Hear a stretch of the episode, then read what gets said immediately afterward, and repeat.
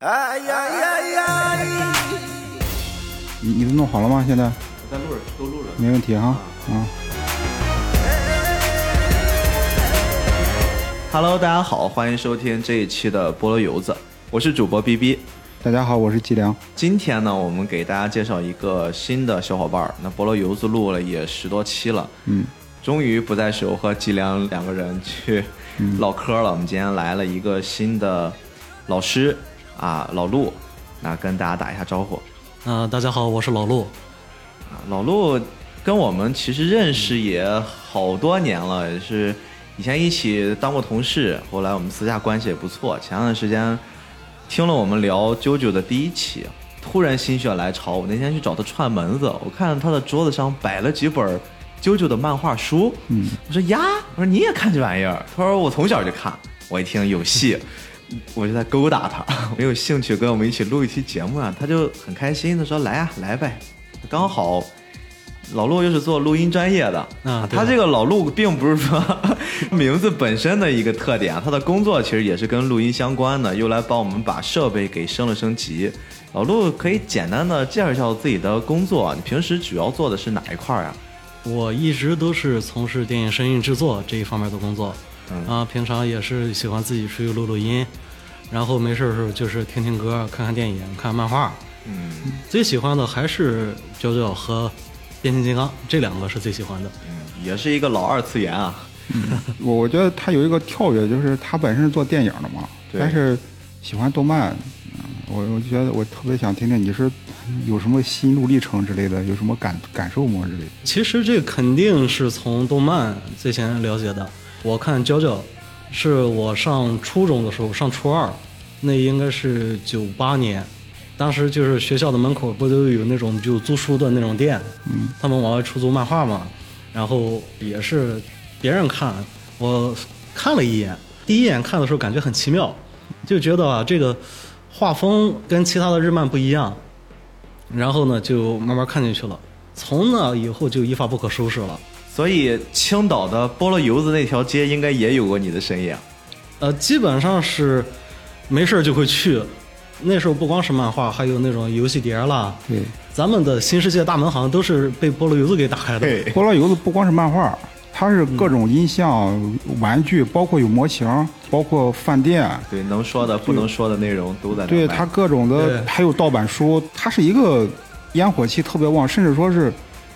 它不是那种特别高端的场所，但是是那种新潮流，就但凡是新潮流的东西，往往在当时的环境都不太上得了台面，嗯，所以说这个它那个就是个大杂烩。我为什么会问呢？因为之前我收到有粉丝在私信和评论里问我啊，他说“菠萝油子”是什么意思？虽然我每期都会在我们的介绍上放上最早那个菠萝油子那照片儿，然后还会介绍菠萝油子，但是对于可能青岛之外的同学们去听，总会觉得。哎呀，这个名字本身就很奇怪、很小众，没有听过。然后加上你们描述的就很神秘。其实刚才通过两个老师的一介绍，我再给补充一点，大家就很好理解了。就大家现在都会用咸鱼，其实菠萝油子就很像那个年代的咸鱼，就是在那个地方可以有很多很多你想想到的、想不到的东西都在那儿卖。对，对，就是漫画呀、动画呀，只是那边的一小部分，一小个几个小摊位儿。对，对，但是它确实是开启了我们这代人，我觉得不只是一代人，好几代人的嗯对于漫画的一个认识，都是通过那条街。因为那条街吧，它正好连着是当时一个特别大的一个市场嘛，就是那个无敌路那块儿。嗯，对无敌路它一共分了四条路，然后整个那一块就连着菠萝油子一块儿往上拐，一直拐上来。它菠萝油的本身它是一条坡嘛，对，呃，那个坡，然后那个坡其实是小石头都是小石头，干干就是那种就是青岛特有那种马牙石，就是那种竖长条的，然后是竖着往地上栽的。经年累月，到我小时候基本上已经磨得跟镜面一样了。非常光，就像鹅卵石的那种对，特别滑溜，特别光特别特别滑。溜。对，其实那个那条路说白了，那是老青岛人的记无敌忆。无敌速了还是无敌一路？但是现在基本上都看不到了嘛。对，好像现在只保留了很少很少的一小段儿。现在因为没有了，没有油子了，没有了，已经。你想真正的再去看什么咱们所说的那个菠萝油子，现在基本上是呃找不到的。它这个菠萝油子吧，它为什么叫菠萝呢？因为它是曲里拐弯的，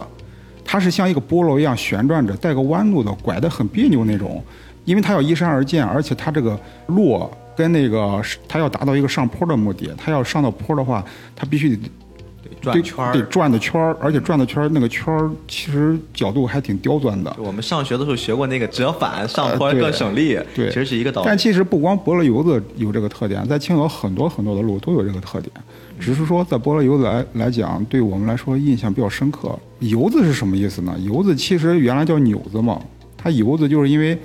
大家说顺口了，就变成菠萝油子了，然后菠萝油子更好听，然后就就菠萝油子了，那就这么叫下来了。因为本身青岛就建在山体上嘛，是个呃丘陵地形，然后你整个一上来的时候，正好那边就是市立医院，然后再加上是那个有一个教堂，然后再往西走，直接就连着中山路了。那个时候这边两边街特别繁华，一直通到那很个立体啊，那个中山路。对，啊，虽然那个我们记忆中的菠萝油子那条路不在了，但是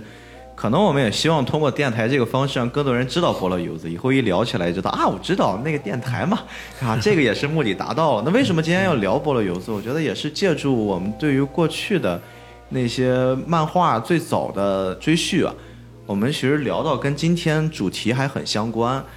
呃，两位好像我私下听说，在了解九九都是很早很早的时候，就是通过漫画就已经认识他了，而且就是当时在菠萝油子的那个周围，我们去淘到的那些漫画，因为它叫《九九之战斗潮流》嘛。本身如果只听名字的话，会让人云里雾里的。嗯，到底什么是战斗潮流？就大家对于第二部九九最主观的印象是什么呀？我开个玩笑吧，就是第二部怎么说呢？为什么叫战斗潮流？我当时那天看了一句话，也是一个就是喜欢这这个漫画的，他说的很有意思，就是说你打得过就战斗潮流，一个劲儿的打。你要打不过的话，就波纹机走吧，就赶紧 确实是、这一部真的二乔的那个性格跟我们之前聊的大乔就完全不一样，嗯，他就感觉比较圆滑、比较油这么一个人。像流氓是吗？对对，就是他不是那种啾啾我们理想中、印象中那种老绅士，啊我一定要就是还要跟着，他不是，我打不过我就溜，哎打得过我就嘲讽你。他确实这个性格挺奇葩的。你看，大乔本身性格就是很稳健的一个绅士，然后二乔的父亲吧，其实也是一个中规中矩的一个飞行员，对对出身都很好，而且那种感觉家教都是特别的严谨的那种，就突然蹦出这么一神物，可能 一神兽。可能他妈的基因太强了。我 其实我觉得吧，这可能就是那个也有点像荒木，他画这个漫画的这个初衷。他其实本人画这个漫画就很奇特，就是很特立独行的，所以他可能每一部的人物，包括主角了，还有那个其他人物，都会很特立独独行，很不一样。他想让它变化大一点。其实我觉得其黄木吧，它有一个特点就是特别的时尚。对，你看他是做服装设计的，做时装设计，然后他的每一步或者说每一个角色的造型都特别的潮。我觉得他起这个战斗潮流，一方面来讲是出于他一个时尚的一个特点，就是他考虑事情或者说考虑这名称、考虑服装的时候，他会都会考虑这么一个潮流的概念。嗯，然后另外一个像刚才老陆讲到，其实也是我觉得很有道理，就是你看那个波纹疾走，它其实靠的是什么？靠的是流动，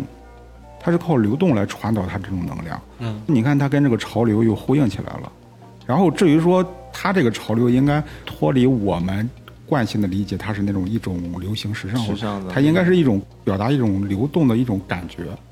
我我我个人感觉啊，就是悄悄就是那黄木可能是出于这一点。我还想再补充一个，就是之前我们在聊第一部的时候，其实当时我们顺道聊了一下荒木的个人的一个成长史。他其实第一部，你看从篇幅上，从他当时的那个风格跟大环境来呼应来看，荒木其实第一部是在他的编辑的催促之下苍苍的收尾的。嗯，他当时内部甚至一度会被腰斩，就啾啾这个系列甚至差一点会被腰斩。对当他有了第二部再去连载的机会的话，我觉得他自己本身应该是希望我第一我抓住这机会，我想把这个我的漫画让更多人看见。第二就是他希望能通过他画的，他知道他画的东西跟别人不一样，他本身确实就是另类，这点他非常清楚。我觉得他也希望能让自己画这种所谓别人看起来另类的东西，成为一种引领的东西。成为一种咱们所广义认为的那个潮流的那个点。那战斗的潮流，我觉得这个战斗对于漫画的人物来说，他们里面有精彩丰富的战斗，但是对于荒木自己来说，他其实不也是在战斗吗？他整个我觉得是在跟那个时代再去做战斗，包括到现在为止，我觉得都在战斗。但是目前来看，好像他做到了，因为最近我看到呃第六部 TV 版要上了，PV 已经上来了。你像对于荒木这个人来说，他也是大半辈子都耗在这部作品上。今年六十了，小老头儿，但是长得感觉一点不像六十，他根本不像长得还是那样。但是他真的，他当年我觉得他想的那些东西，包括去引领一些新的东西，去传达一些自己的想法，他目前看是做到了。我觉得他可能就是修炼了波纹气功了。你叫他小老头根本不合适，我估计到一百二十岁喊他小老头可能还合适一点。但是到他一百二十岁的都还在，你就想想这事儿合不合理了？他估计 很可怕了。你突然看不见他了，估计是藏起来了，怕大家怀疑。弄不好真是个究极生命体也也有，过个六十年出来了，你知道吧？那时候没有人认识他了，他又新一轮开始了。也有可能他带上了食鬼面。行，那咱们今天就顺着这个话题，咱们就开始聊一聊第二部《啾啾的战斗潮流》。我们还是简单捋一捋剧情吧，因为很多我们想聊的内容应该都在剧情里面去展现。这部的主角是啾啾的二代目，就是我们说的大乔的孙子，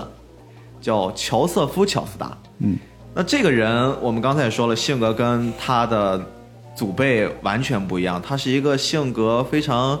痞里痞气、非常油的这么一个人，但是非常的聪明，而且很懂一些生存之道。刚才您说，我就一直也在想，他是真的，他这种性格就是不按常理出牌。对，所以说带出了一些反常的行为，让我们感觉很怪异，所以说可能会有这种错觉。会很期待看他会面对不同的困境，他会对做什么反应。你不知道他会干出啥来。对对对对啊对。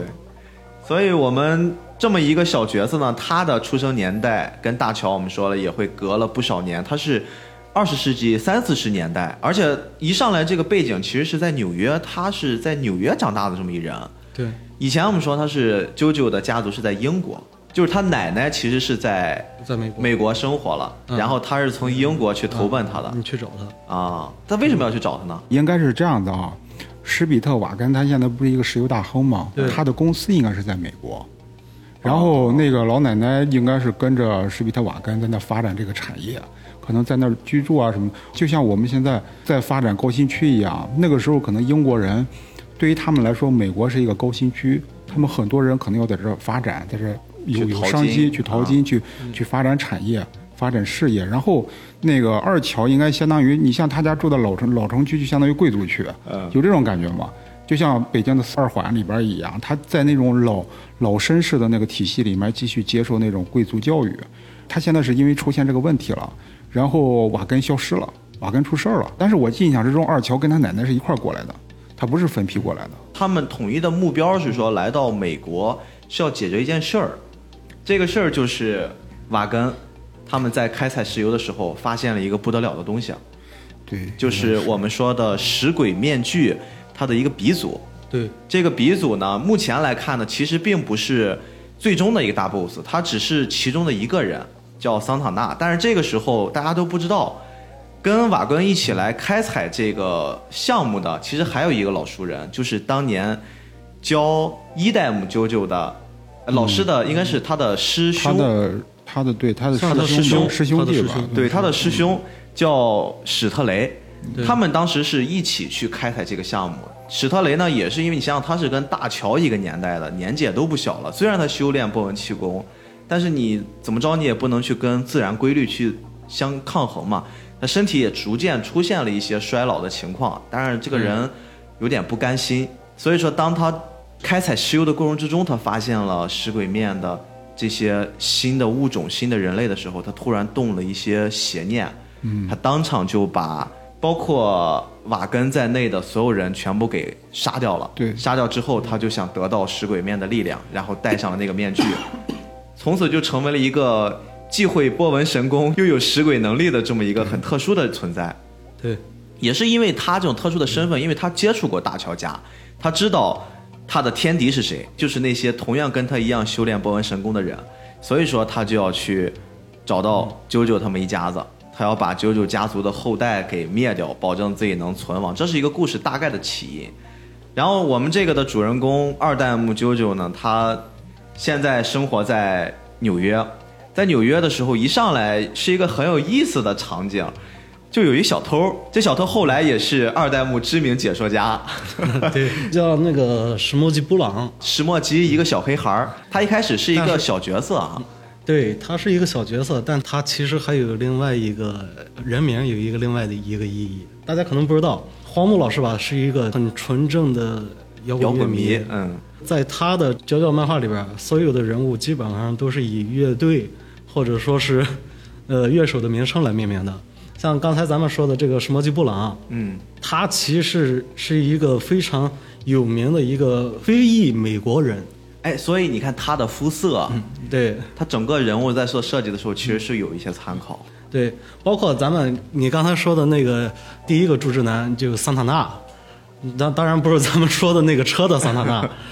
呃，这个桑塔纳呢，他也是一个非常有名的一个音乐人，包括他的乐队也叫桑塔纳。哎，他早还是那个桑塔纳的车早呀？这个乐队的成立是在一九六七年成立的，呃那时候应该也还没有桑塔纳这种车吧？应该是个乐队早，那个年代好像出了很多很多的牛逼乐队。搜了搜，桑塔纳是源自上世纪八十年代的中期德国大众帕萨特改的，嗯八十年代，所以说是乐队比乐队要比咱们那个车的早，车早，哎，对所以说他可能这个桑塔纳根本不是我们现在考虑的是那小汽车桑塔纳。对，荒木他一直都很喜欢，就是用这些那个乐队或者乐队成员的名字来命名嘛，包括咱们所说的娇娇，其实他是 Beatles 乐队的一首歌，他是从这里边提出来的这个单词，给他的人物主人公命名叫娇娇。啊，他那个时候应该我估计在创作的时候反复耳机里面在弄这首歌，然后干脆一拍脑门子，我就用你了。因为漫画家吧，他画画的时候肯定要听着音乐。漫画家是一个很孤独的工作，他往往有很多漫画家都是一个人。你像那个鸟山明，他画画的时候，他就是看电影。他看电影，他不是真看，他就电影在那放着，好像有个声有那么个声，有那么个环境在那放着，让他不至于显得太那么太孤独。荒木应该是经常会放一些歌啊什么东西的，而且我相信他的设备肯定是贼好的那种。然后听着摇滚乐或者听着乐队的歌曲，进入那种氛围，然后去创作那个漫画情节。哎，其实我们看 JoJo 的动画化，当然动画化荒木参与的程度多少，我们现在有待商榷啊。我不知道你们有没有发现，就是现在咱们经常去刷的一些短视频，包括咱们去看的那些搞笑的段子，经常会用 JoJo 的音乐。来去做一些铺垫，就会让人感觉那种出乎意料、意料之外的那种效果。JoJo 的音乐其实本身它的素质也会很高吧？这个专业的可以去聊一聊。确实是这样，咱们不管是看短视频，还是看一些那个什么抖音啦，呃这种的，有一个非常出名的一个片段，就是你一旦后边要发生什么事危险的对，to be continue，然后那首歌呢，其实就是那个娇娇的片尾曲，Yes 乐队的 Roundabout 这首歌，在荒木的世界里边吧，他的人物包括后边几部有塔罗牌。那些那些人物，他都会以一些乐队或乐队成员来命名。咱最出名的应该就是迪奥，呃，迪奥，对，迪奥其实呢，迪奥是一个非常非常有名的乐队，迪奥的全名叫迪奥布兰多，这里边吧加入了两个人名，一个是组合迪起来的对，一个是迪奥乐队主唱就叫迪奥，哦，然后布兰多呢其实是荒木老师非常崇拜的一个偶像，马龙布兰多就是咱们所说的哦马龙白兰度。教父，对，迪奥在意大利语是有上帝的意思。迪奥那个乐队呢，风格是充满了一些各种各样的黑暗宗教的元素。荒木在给人物命名的时候，他有时候也会融合一些符合这个人物性格的一些元素加到里边儿，包括咱们大家熟知的那个，就是满门忠烈齐贝林，齐老出爷 对，出一部死贝林我知道有一个乐队是吧？对，队齐贝林就是很也是很有名的齐柏林飞艇乐队。嗯，还有他妈妈 Lisa Lisa，Lisa Lisa 是也是一个非常那个知名的一个美国的乐队，那个乐队的主唱好像就叫 Lisa，对是吧？主唱就叫 Lisa Lisa。啊，而且那个主唱也是唯一一个长头发披下来的，所以他就给他妈妈弄了个差不多那样的一个发型。呃，但是如果说你们要是看见那个乐队的那个主唱真人的 Lisa Lisa，你会会我会有一个比较大的一个颠不是那覆。这是个男的还是女的？是个女的吗？是女的，哦，是女的，我感觉她很粗犷。对，搞乐队的可能真的都会蛮有性格。他其实我一直在想，第二部它里边那个二乔，每当开始战斗的时候，也会有一段音乐给他响起。非常燃的那种的。球的时候啊，因为他每一部吧，他都都会有一些，就说那个类似于人物代表的曲目。然后第二部其实是我个人感觉最好听，然后最有代表性的，应该是咱们后边会讲到那个卡兹。啊，卡兹这个人物，物，他的出场音乐是一个非常具有异域风情的那种，因为他当时就上来是哎呀呀，对对，其实就是那一个，嗯，就是我们的开头音乐啊，就是卡兹兹的出场音乐。荒木在给他设计这个人呃人物的时候，给他有一种就是偏异域风情的那种感觉，给他配的这种人物代表性的音乐，也是这种非常有异域风情的，就感觉特别好。那个音乐我印象也很深，因为为什么我会把它选为今天我们开场的这个歌？我会觉得它很很辣眼睛，就是它的造型会很辣眼睛，然后这个音乐又很辣耳朵，就特别符合我们现在整个去聊九九这个系列。它这个第二部挺像的这种感觉。对对，而且你看，就我们说那几个柱男，他们的装扮都是不太正常的那种其实奇装异服。一听这个一听这个调儿吧，我脑子里晃的就是二乔和西萨各种摇曳的舞姿，各种悄悄力，我想的是前面有一个蛇在那儿。类似那种。你不觉得他各种悄悄力，尤其是第二部，真摆这造型特别特别的蛇。第二部好像荒木就已经完全放飞了，他跟第一部还，第一部他好像有那味儿，但是收着，但是到了第二部，等二乔配上他那个性格一出来的时候，彻底就飞掉了。那我们赶紧往后走一走这个剧情。刚才我们说了，在纽约的街头，二乔的钱包被人偷了，这个小男孩偷了他的钱包呢。其实这儿还反映出了当地警察的一些恶习，他其实知道这个小男孩是一惯犯，嗯，让他把钱包交出来，而且准备去私吞。这个时候，二乔赶到了那个小胡同，发现了这一幕。二乔非但没有去责怪偷他钱包的人，二乔很直接的就跟警察说：“我能证明这个钱包首先是我的，而且我还要说这钱包是我授权给他的，他不是偷的。所以说你们就没有权利把这个东西没收，我们也不存在偷与被偷的关系。”又帮小偷给把这个问题解决了，然后呢，又不让警察这个势力给得逞。这个一上来，我觉得就把二乔的一个小性格给立住了。对，他就是一个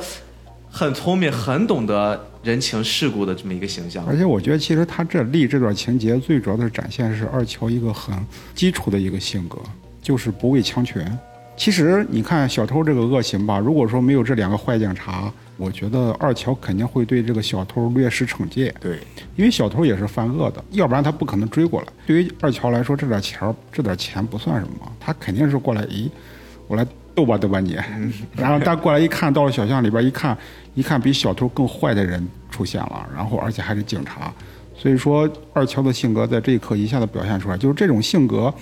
他在这个小巷里边打这些坏警察，跟他在那个后边打那个主直男之类的性质是一样的，就是完全是一样的。你好来吧来吧吧，就是跟你来来那种，这也是他们家族的性格。然后在那个餐厅里面遇到了那个黑社会的，其实，在跟黑社会打的时候，有一点儿也把他奶奶的性格给做出来，因为我们一直觉得二乔的奶奶，也就是大乔的媳妇儿，对，她应该是是一个那种很儒雅的对特别温柔善良那种女人的那种柔的那种感觉，但是包括你看二乔在准备动手的时候都已经做好准备了，他说嗯。我的、我的奶奶一定会批评我的，对。但是后来他没想到他奶奶比他还刚，他说如果有人对自己的朋友出手的话，你就不要给他留情面，对就干他不就完了。然后二乔就彻底大展身手，甭管什么黑社会，我教你什么叫真正的黑社会。我个人感觉哈，他在画这段时候有一个比较深层的意义。其实，在那个年代、那个时代的时候，正是美国歧视黑人非常严重的那个时候。不管是你想一开始他什么东西他遇到警察，然后又到酒店以后，黑社会首先他说的一句：“为什么会有一只黑狗在这里聚餐？”啊，确实是对，有那句。他可能想表达一种更深层的意义，可能说的有点牵强啊。借这个来打破一下种族歧视的那种感觉。这个我我个人感觉啊，其实是有点儿有点儿牵强。因为我是觉得，为什么要把 Smoky 这个人和那个乐队的那个形象连在一起？我觉得可能也是因为他需要有一个能代表黑人力量的东，西也有吧关系，要不然不可能单独设定这么一个是黑人的形象。是是在荒木的视野里边，其实是这种种族概念应该是被那个什么的，因为他他当时上学的时候，他就游历欧洲，他当时的那个环境里面，他确实就会存在不同肤色的人种，嗯，所以说他可能这个东西会相对于我们存在亚洲环境里面成长的人，他会更敏感一些，他可能想借助自己的作品去做一些表达，但是这事儿之后呢，逐渐的就进入到第一个小篇章的一个小高潮，就我们刚才说已经戴上食鬼面之后变成了。那个像吸血鬼一样的史特雷，成为吸血鬼的波人波纹使者，对然后他出现了，他出现呢，也就是准备来把二乔给收拾掉。嗯，那个时候发生了一场非常精彩的战斗，这个也是早期我们彻底了解了九九二代目他的一个战斗方式和他的一个战斗风格。嗯，当时他们应该是在一家就是那个小餐厅里面，嗯，一上来我们会感觉二乔是落下风的。因为史特雷特别本身就很强，波纹练了这么多年，二乔只不过是一个我会掌握波纹神功的这么一个小角色。但是后来我们发现，二乔的真正的能力，他不是说我跟你硬刚实力，不是那种大乔我大肌肉棒子我哇一拳上去就给你结束了。二乔是用智商在战斗，二乔的打仗方法吧，有点像中国的兵法，就是因为他自己在嘴上也经常说的时候，他会提到《孙子兵法》。嗯，就是你看《孙子兵法》有一个特点，包括我们经常讲的有那种就就打得赢就打，打不赢就跑这种的。二乔是把这个发挥到极致的一个36计对走他你看他能打的时候，他绝对不留情。他打黑社会，打那些黑警察，包括他刚开始斗那个史特雷的时候，他都是直接给你直接硬干，他真的不错。然后又智斗又什么使劲儿的各种打，但是到最后当那个史特雷开始复生的时候，他就发现我的这事不能这么搞了。对，扭头就跑。我觉得这方面也体现了这个乔乔的这种机制。因为毕竟我们看到这儿来说的话，我们更多的好感吧，还是停留在大乔的那个地方，因为这毕竟是第二部刚开始嘛。对，我们会很快的看到，哎，确实跟前面的那代主角不一样了。他跟史特雷打的时候呢，是分了两个场地，在那个餐厅那个那个周围打的时候，我们还觉得两方都在收敛，但是史特雷逐渐有点打急眼了，然后开始用了一些我们看起来比较残暴的手段，会伤及无辜啊等等。那二乔借势用逃跑三十六计走为上策的这个招数来逃跑，但其实是为了把他给引开，引到了一个吊桥附近。然后两人在第二个场地开始那场战斗。他们在吊桥那个位置的时候，其实史特雷是劫持了一个人质，对而且还挺残忍的，又给人抠牙，有我不知道是不是拔的是智齿哈，但是就挺残忍的。拔的是牙齿，但是后来发现是个智齿，是个是个是个带蛀带是个蛀牙。小女孩挺好看的。对，彻底的就 彻底的就给二乔有点激怒了，所以说二乔会继续用他的智慧和他掌握的波纹神功开始跟史特雷进行一场战斗。这个战斗不太科学，说二乔又没有专门人教他，他只不过是有天赋，他为什么就能把一个波纹神功练了一辈子的老师傅给打败，而且还有这种吸血鬼血统加持？看到一个比较好的解释是说，本身呃你变成食鬼面的话，你其实能力是应该增强的，甚至是倍数增强。但是因为它太特殊了，它体内是有波纹神功的，波纹神功一定程度上会跟他们的那个血液会抵消，所以相对于说这个人他变成不死族之后，他的能力反而会变弱。网上会有这种解释，其实也是合理的，因为他那个他这个吸血鬼这个能力吧，跟他那个波纹气功本身就是相相相相冲的相冲的、相抗衡的。即使说不相冲的话，那他肯定得把波纹气功舍弃掉了，就是他基本上是不能太用的。你想想就完了，你这俩玩意儿放在一块儿，你这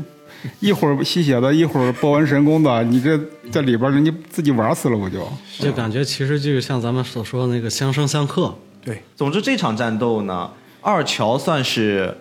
做了一个大反杀，他把来杀他的这个人成功的给做掉了，而且做掉之前，史特雷会给我们透露了一个重要的信息，就史特雷其实相当于是一个重要的主线任务 NPC，透露了接下来的一个主要的事儿，就是说其实有这么一个柱之男他要苏醒了，对，把整个 JoJo 的故事带到了一个合适的主线儿。对，其实我觉得到这段为止，我一直在想，就是史特雷他出场的目的是什么？如果只是说引出一个线索来，其实还不足够。我觉得还有一部分原因就是，荒木试图通过史特雷这个桥段，然后把二乔跟观众的这个受欢迎的这个程度彻底立住。因为我们刚才聊的时候，你看第一代他是一个中规中矩的一个骑士，他已经树立一个很好的形象，这已经被我们接受了。然后你像我看的时候，他第一部第五本直接嗝屁了，然后我就很意外嘛。然后你再想往下看的时候，你会很好奇，如果说你第二代乔乔、二代乔跟一代乔性格是一样的，那其实一代乔是没必要死的。但是你想想，荒木玩了这么一个很危险的招数，他把一个自己已经塑造成功的形象又给杀掉了，然后他试图想再重新塑塑造一个人，他就必须跟原来那个人物分隔开。就像我们上之前最早的时候聊那个《龙珠》的时候，当时聊到那个孙悟孙武天，其实相当于是继承他爸爸，最后变成一个鸡肋嘛，就因为性格啊。包括呃画面啊，包括造型啊，都没有什么差别。对对，没立住啊。对，没立住。你看第二代乔乔，他其实他就是要立住的。嗯，不光是在史特雷这一段把乔把二二乔这个人格给立住，也把那个荒木的能力给立住了。我们看的时候光是看热闹、看剧情，但你要知道，荒木那时候应该是要跟出版社之间，因为他在对乔乔之前应该是没有成名的作品，一直都是短片、短片的，而且失败的相对比较多。他是其实这部作品来讲。他是要在出版社呢他证明自己的，因为第二代那个呃二乔其实出现整个打史特雷的过程，他那些智斗其实你真正去分析的话，有很多不合理的地方。但是他在看的时候，其实也能说得通的。我们看成龙的电影，知道吧？成龙电影，成龙特别爱用道具，嗯，其实二乔也爱用道具。对你看他一开始先用镜子，对，一开始那个史特雷啪一下子打在那个二乔的脖子上，以为把二乔干死了，结果镜子、结结果是个镜子。然后后来你像手榴弹，手榴弹各种聊，那个二乔一边打架一边叨逼叨叨逼叨 叨逼叨，碎嘴子，这这就碎嘴子，就跟你下象棋的时候，你知道吧？对面那哥们儿来，你怎么还不快走？那个你跳马，你跳马，你怎么不走象？类似这种，很容易被打是吧？各种诱导史特雷，把史特雷搞得不行，最后他一晃神，其实都是在转移那个史特雷的注意力，而且他其实之后在不断的用这招，包括打那些柱之男的时候，他都用这招，而且屡试不爽，斗不过他，智商斗不过他，然后等到史特雷反应过来的时候，发现他后背全是他妈背了背了一个后背手榴弹，对，然后梆一下子全炸碎了。这一段来讲，其实一直都是二乔占据上风。就我看的时候，小的时候看热闹，但是我现在在想当时那个那个状态的话，已经把一代乔给忘了。嗯，现在精神或者说情感已经完全投注在二代乔身上了，尤其是在二乔转身就跑的那一刻，完全立住了。就我开始我喜欢这个人了，然后我要往下接着看。老陆怎么觉得这一段呢？其实我还是那句话，就你打得过就战斗潮流，打不过就波纹机走吧。但是这段还有一种可能性哈，因为你们想，整个咱们看过了第二部，我们是都知道剧情的人。第二部其实讲的是打一些史前生，不是史前生，就是打一些不死族的这么一一类人。对就他们的他生命们他们真的是他们真的是史前生物，对吧？就像史前生物一样，就这么一类人，祝之南。嗯，他其实是讲了最后是关于永生的一些想法，但是你看现在史特雷的出现，他不就是代表的是一个普通人向往永生？对他做了这么一个追求，对但是最后被二乔给打，虽然只用了这么一场简短的战斗，嗯，其实这不就是整个第二部的一个映射吗？你们发现没？其实我变成，从头到尾都是这样。对我努力的变成了永生，然后我结果不行，我还是被人类打败了，因为人类身上有黄金精神。其实就讲这么一东西啊。嗯，那顺着这个东西，我们再往下，真正进入到主线是什么？我们会发现有一个柱之男要苏醒了。这个柱之男就是刚才老陆说的桑塔纳。嗯，桑塔纳的身份我们放到后面再去聊啊。桑塔纳也是因为他们那次去开采石油发现的那个遗迹遗址，就是他，他吸收了人类的血液，哎，复活了。他其实现在正被关在一个德军的研究所，研究所应该里应该是驻地，他那个驻地，对，嗯，史特雷临死之前，其实相当于给啾啾丢了一坐标，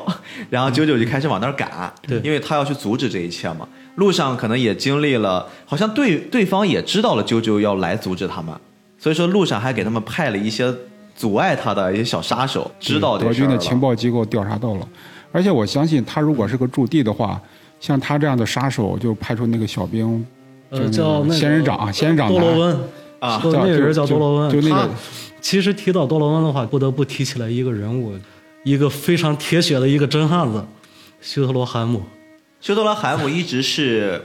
吉良老师很喜欢的一个角色，对，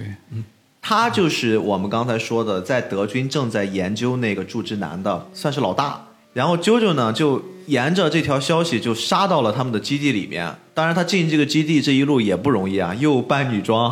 又各种去跟人家那个驻守的人去调戏。后来换上了军装，去做了一个潜入。而且他在这个过程中发现一件事儿：瓦根没有死。对瓦根在当时那个虽然外界都说他被史特雷给打死了，但其实他没死，他被德国的知名的医学技术给救回来了。你聊到这儿，你发现史特雷这个人，他其实并不是变坏，他是要追求永生，他只是为了有目的嗯他只是为了爽一下。对因为他骨子里还是一个波纹使者。你看他最后临死之前，他把这个朱之南的消息透露给了那个对对对对那个谁，透给那个二乔。包括你看他真正杀这个瓦根的时候，他并没有下狠手。所以说他骨子里其实还是一个波纹使者。他有有他的骄傲。想到这儿应该缅怀一下，是吧？对这个角色 还是有底线的。对，嗯我最近刚好又追了一个老电影，因为最近不是上那个哥斯拉大战金刚嘛，嗯，然后我就去追最早的哥斯拉的那两部电影。我追到第二部的时候，我发现一场景跟修特罗海姆当时要复活朱之南非常像，他们都是发现了一个史前的或者非常强大的这么一个生物的存在，嗯，然后呢，他们甚至一度自满的认为自己可以驾驭它，就开始做了很疯狂的研究，一定要把它苏醒，一定要把它救活。这两个故事也不是说特例，有很多很多类似的，就我们看的影像作品、小说、动漫、都有这种场景存在。就是像修特罗海姆这样疯狂的领导，或者科学家，或者是军事家、谋略家，他们真正是在给这个世界或者给人类带来的是灾难，还是说他们在推动我们人类的进步和变更好呢？好多人都说，就说那个，呃，推动社会进步的人一般都是天才，然后还有一部分就是疯子。我感觉就说像休特罗海姆这种人吧，从某种意义上说他是一个天才吧，但同时呢，他也是一个疯子，是一个非常偏执的疯子。他就是比较狂妄自大的，认为可以驾驭一切，可以改变一切。但是可能像他这种人带来的最终并不是一个好的一个结果。他当时复活祝之南，他的目的是什么呀？他的目的是为了二战是吧？咱们现在说，就是为了当时的德德意志帝国嘛。希特勒汉姆这个人吧，很有意思。他每次出场的时候都会说什么：“ 我德意志帝国是世呃最强的世界第一的。”他好像背后背的是国家。对于国家和那个他的民族的这种信仰，导致他这么癫狂。可见信仰的力量是非常可怕的，就是。像纳粹这个德国当时这个状态，他发动战争其实只是一个手段，他有一个更高的目标，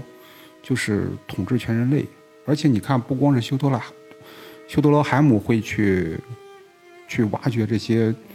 对于我们说就神秘的古代奥秘、一些神秘的事物。其实整个在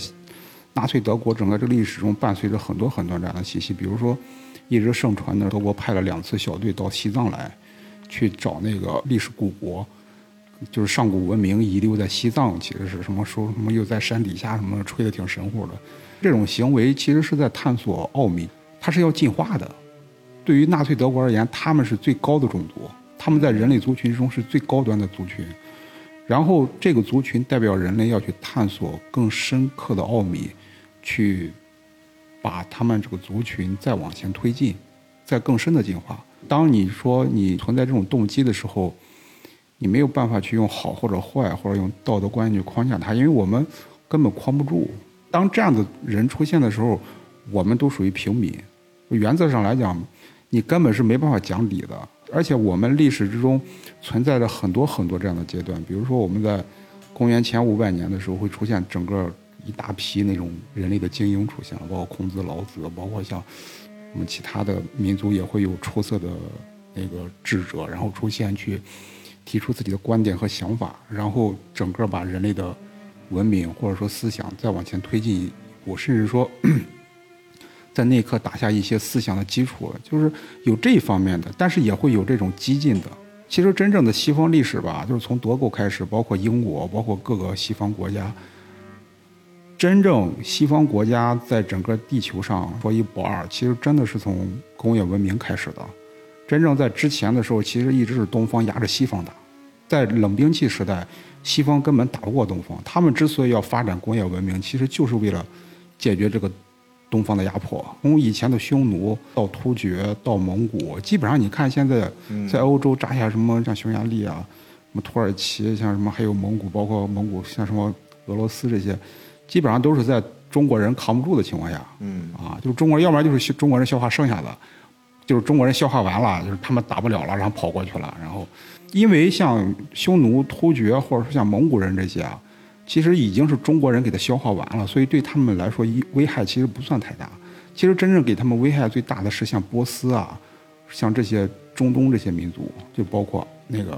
阿拉伯这些帝国，包括那些穆斯林这些帝国，他们是一直对西方形成一个很强大的压力。东方人在这一方面，从生育上来讲，好像也比西方人更加的，就是一直是人口众多，嗯，能然后生，能生，而且能打，对，确实能打，而且组织性一直强于西方人，规模包括组织战斗力。你看好多现在西方电影老是丑化西东方人，真正在现实的历史中，相比于西方更加的文明。就是我们创造的经济啊、财富啊、各方面科技啊，其实都要优于西方。西方只是在近代的时候，他们先是宗教改革，然后到文艺复兴，宗教改革带来了文艺复兴，文艺复兴带来了思想大解放。其实思想大解放在宗教改革那时候就已经解放出来了，而那个文艺复兴其实是它解放之后的一个果子，它其实是一个成果。然后从文艺复兴一直延伸到那个他们的近代科学的发端，就是他们那种理性思维的能力。现在所谓的纳粹，我们看到这个休特罗海姆，其实完全继承的就是这段历史，就是整个这种西方的这种突然间崛起的历史，就像暴发户一样，就是压被被东方打了上千年，压着上千年了，好几千年了，终于翻身了。嗯，休德海姆他其实就是相当于一个当时的一个欧洲文化的一个缩影，他要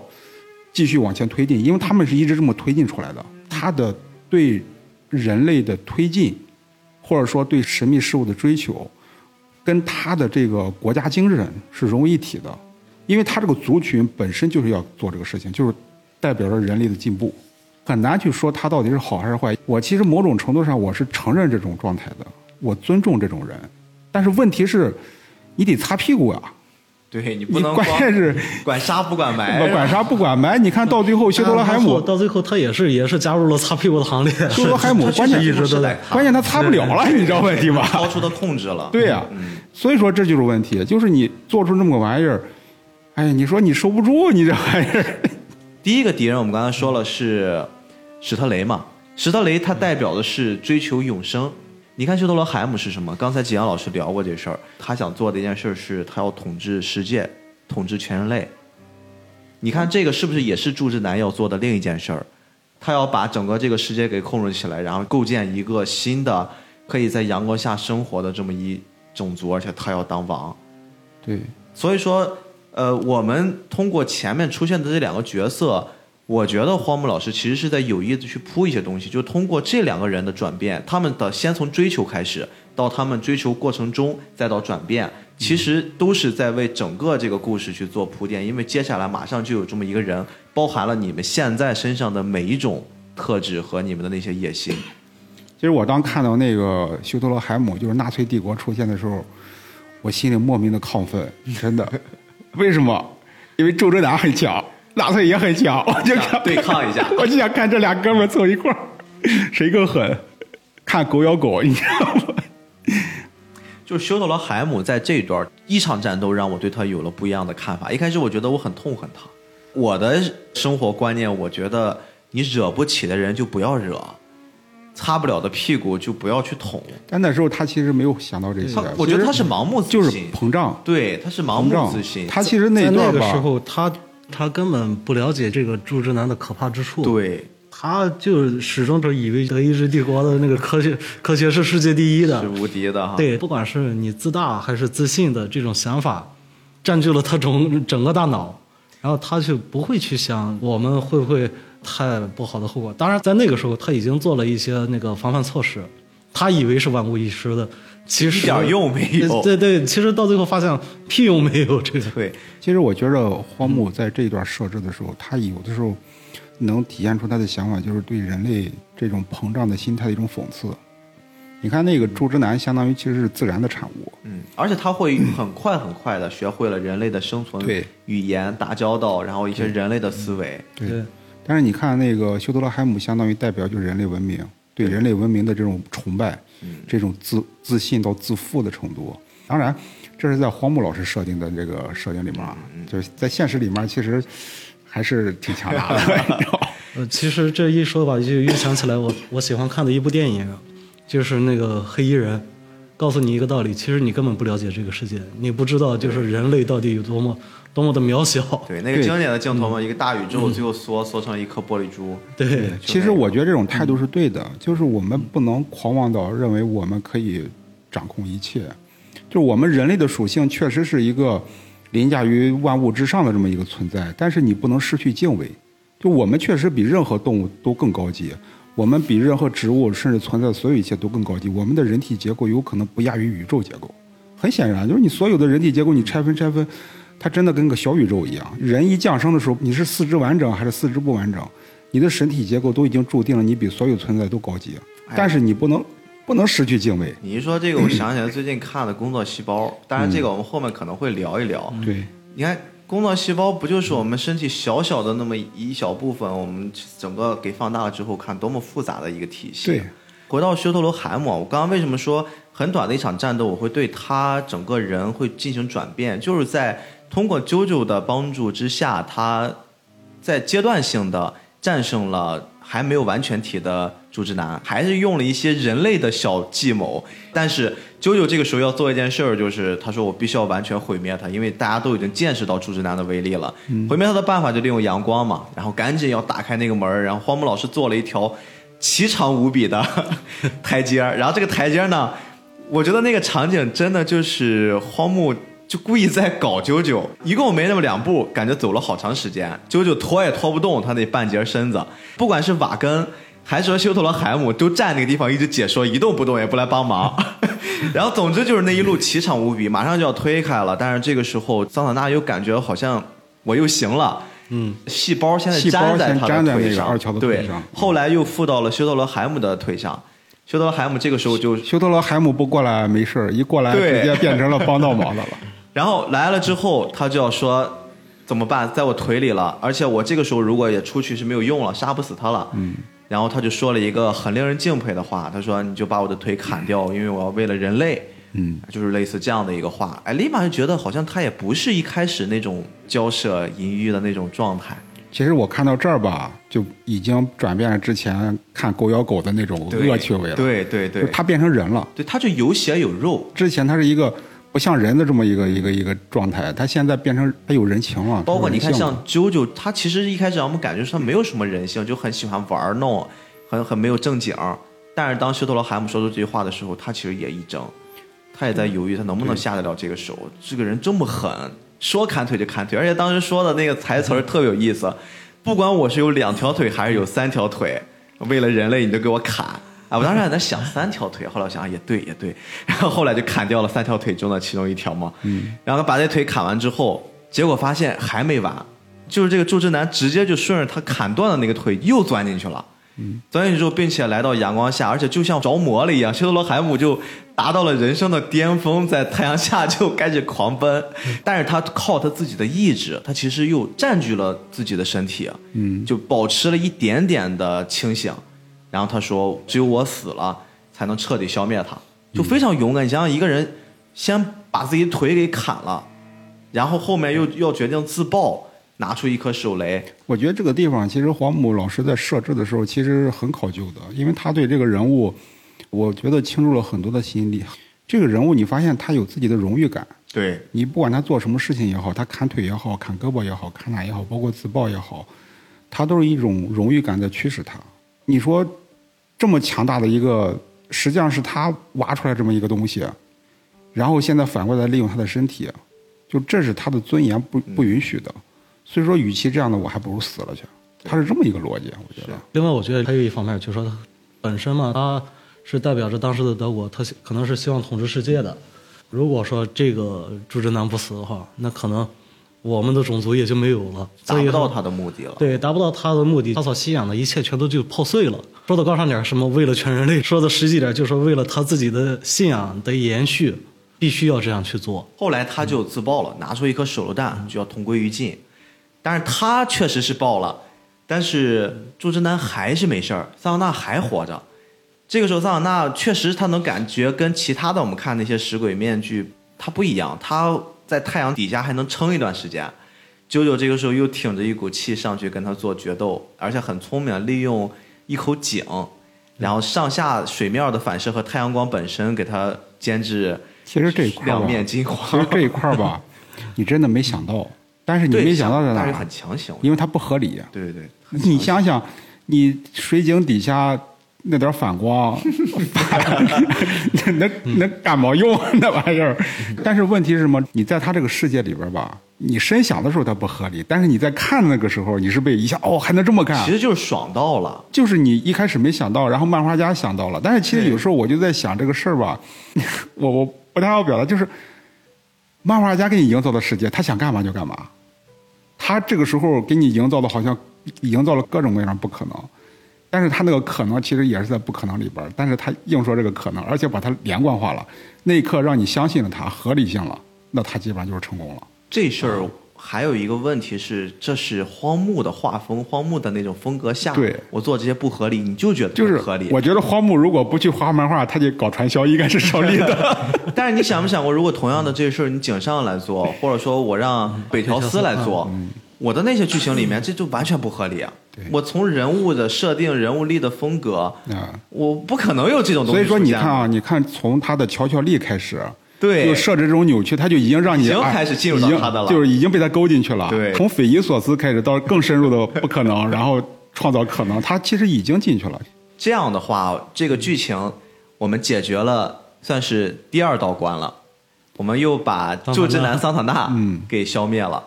但是这儿呢，我们为了让故事延续，荒木其实在修特罗海姆死之前又给了九九新的主线任务。他说：“这柱之男不止这一个，还有。但是呢，我给你介绍一人，就介绍了九九应该是二代目九九一生的好朋友。他说了一地址，让他去见一见。然后这个神奇的小伙就是西萨。西萨身份也很有意思，就是他是齐贝林家族的，之前大乔的应该是他孙子。对那个齐贝林的孙子，对，然后就这就出来了，网上现在很有意思那个梗，就是齐贝林家族世代服务 九九家，满门忠烈了。对，满门忠烈，就是，但是这两个年轻人一开始相遇的时候，谁都不服谁，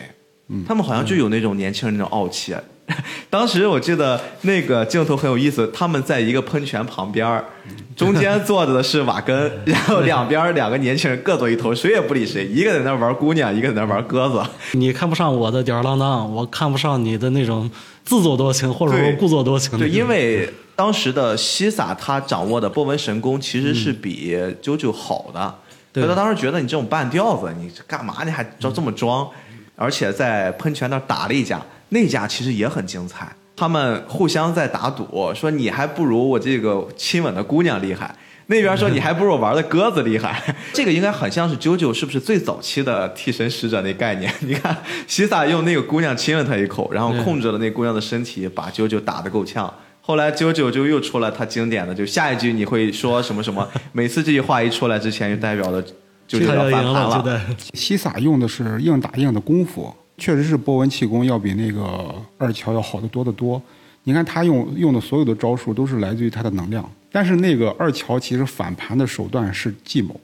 他把那个鸽子放到那个女孩的嘴里边，根本就没有什么技术含量，只是说搞了个意外，用那个西萨根本想不到的手段来扳回了一局，因为谁都想不到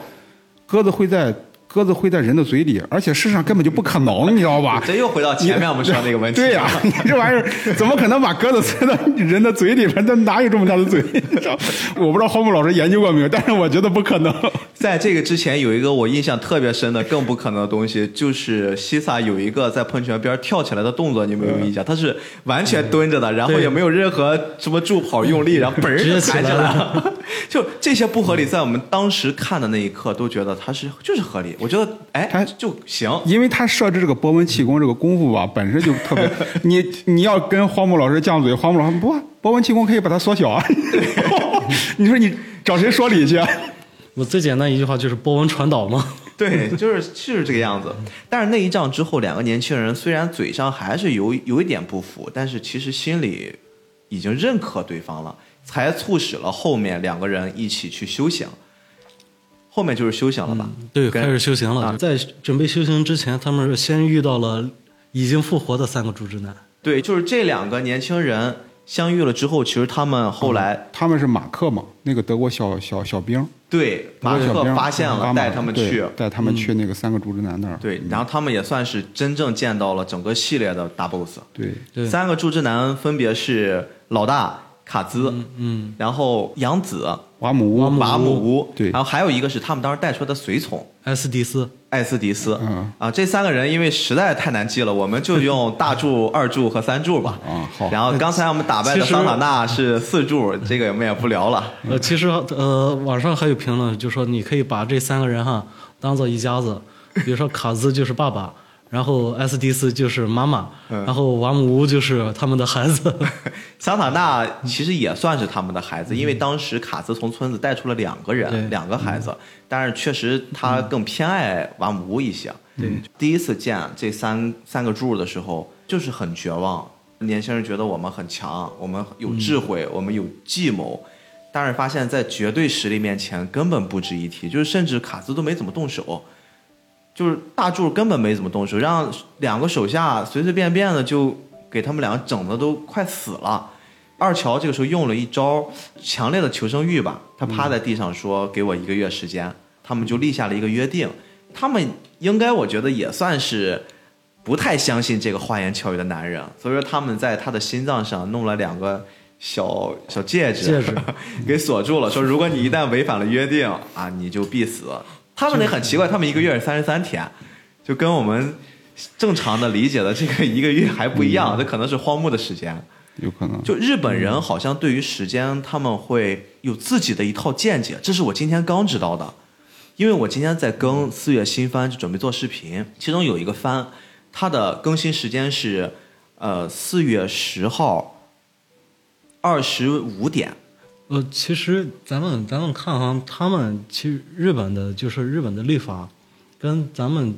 正常人所说的律法其实是很不一样的。他们是以什么，就是说呃木曜日、土曜日，对对这种以这种说法来说，不像咱们说什么周一周二周三，他们的一些对时对于时间的算法，好像跟咱们是包括跟世界好像都不太一样。我今天看的它是什么土曜日二十五点更新，但是二十五点我有点奇怪，应该应该不是吧？我特别奇怪，因为我我现在刚好在呃仙境小姐姐他们、就是未央他们那边那群里，我还特别好奇啊，我说为什么？我说有人知道吗？能不能给我科普一下？哎，还真有人给我科普了。嗯，这个事儿是源自于电视台，日本的电视台工作的时间它会很长，它有时候会延续到过夜，就是我们说过到午夜。按照咱们的习俗，过了午夜，我再从凌晨零点、凌晨一点这么算的话，他们经常会把一些节目给记错、记混，就是我们的时间正常会对不上号，所以我会延续这一天。今天比如说应该是一月一号的凌晨一点播出，嗯，我这样说会容易乱掉，我就会说是在十二月三十一号的二十五点播出，哦，这样我还是在我的这一个工作日之内。嗯，他们甚至会到早晨六点，就是他们会有三十个小时的工作日这种算法，就是为了方便他们的电视台的工作确。实是个挺自我那的那。那那不是那要是说过完了早晨六点呢，他还会继续？因为你这波人他就下班了，对他们来说这一天是我也就是我的工作时间是三十个小时，也就是说是这样我子的，这么算。公共的时间是到二十四点结束。对但是但是这个工作时间是二十五点只针对于他们电视台的这帮人。对对对对对，啊就他们会自己有一种约定俗成对。另外有一个解释更有意思，他说这是对于日本人自己来说，我希望这一天能过得长一点，所以我就要让我的时间会变成二十五点、二十六点、二十七点，这个很日本。我今天在群里回复的时候，我说这个真的非常日本。就日本人真的会用一些很小小的东西会表达自我，他们现在说的那种个性化的，他们现在吧，这个纪年方法跟我们还是不一样的。好像在民国的开始就已经，好像主要还是新中国建国之后，我们就是跟国际接轨了，按照公元纪年，对吧？对。但是日本不是，日本其实按照是中国传统来纪年的，就是我们之前古代历史是有那个什么，对，是他是他是按照就是说那个你，因为日本有天皇嘛，他是按照按照皇帝在位，每一个皇帝在位的话，他都是起一个年号，比如说那个平成、昭和，啊对。他是以这种就是说那个皇帝纪在位的几年，他这个他这个就是按照中国这个法统来进行的，因为中国法统纪年方法一直都是按照皇帝在位的纪年，比如说皇帝脑门一拍，啊，今年叫什么什么圣德什么什么年，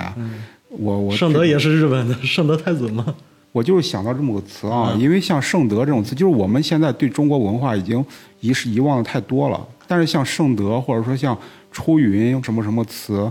基本上都是中国古典文化里边有的。就是日本文化百分之九十九点九都是抄的中国文化，因为他们日本皇帝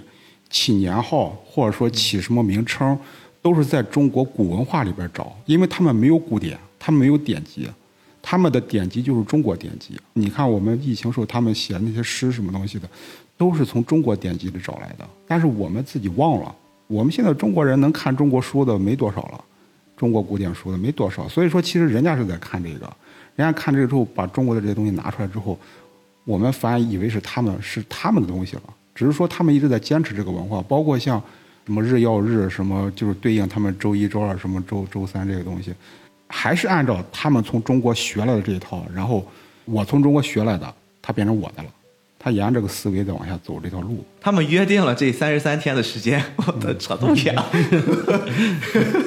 三个柱男也答应他了，好，我放过你们，那我们就约定一个月之后我们再来决战。于是就利用这三十三天的时间，想尽一切办法变强。他们想了一个什么办法呢？就传闻这个世界上还有一个人会熟练掌握波纹神功。他们就去拜见他，我也是啊，用了各种很变态的修行，比如说徒手爬充满油的这种岩壁，然后在一些很苛刻的环境下去生存、去战斗。这个训练他的人，这应该是吉良老师最喜欢的一个角色了吧？嗯，行吧，我已经 这块你来介绍吧。他们现在人找到这个人吧，是名叫 Lisa Lisa 嘛，然后就是。这个这个角色本身就像他的名字一样，充满了魅力，然后一听就是飒，各种飒，然后然后，呃，经常爱穿黑丝袜，然后观察的确实细致啊，腿特别长，又长又细，然后但不是夸张那种细啊，夸张细也不好看了，然后非常的性感，但是绝对不会让你产生那种想要亵渎她，就是你根本不敢去亵渎她那种，真的是女神级的，是特别知性的那种，一看就是又很严于律己。又严于律人的那种。哎，那我我多嘴问你一句，就是当你看到大柱在最后摸着他的丝袜，然后来回摩擦的时候，你觉得那块是在亵渎他吗？啊，我愤怒了！你怎么可以这么摸他的腿？但是我心里又暗爽，你知道吗？为什么不是我？剪了，剪了。啊。在荒木的漫画里边很难看到就是塑造的这么性感的一个女性，嗯，很少很少的，而且她其实我们看他很年轻，但其实他已经其实他已经是一个五十岁的成年女性了，但是真的非常非常的年轻，而且依然散发出青春的魅力，让年轻的二乔无限倾倒。其实那个西萨对他非常的尊敬，对，啊，因为这是。呃，西萨的波纹气功其实就是从这个丽萨丽萨教给他的。你想想，他是怎么认识丽莎丽莎的？就是因为他当时他父亲，他一直对他父亲有一个误解，认为他父亲就是抛弃了他们这几个孩子，然后离家出走了。结果发现他父亲其实为了保守一个威胁到人类的一个奥秘、一个秘密，而且差一点当时西萨因为不知情，差一点就因为这个秘密死了，而是他父亲牺牲了自己。救了西萨，而且他父亲当时并不知道这是他自己的儿子。也就是说，他父亲当时面对任何一个人碰到这种危险的时候，他父亲都会牺牲自己。所以说那一刻，西萨其实是被震动了，因为他对父亲之前的误解是是是错的。嗯。而且这种愧疚和这种面对这个这个秘密，其实就是祝之男的秘密嘛。所以那一刻，他其实某种程度上来讲，他有一种一方面希望救赎，另外一方面。他感到了祝之男的威胁，甚至有一种危机感。然后，当这时候丽莎丽莎出现的时候，传给他波纹气功的时候，在他的心目之中，应该像阳光一样，就是充满了希望的曙光那种存在。所以说，他对丽莎丽莎的尊敬，应该是充满了这样一种情感。但是二乔不是。二乔看见的是一个性感的大妞大美妞当着他面还脱衣服，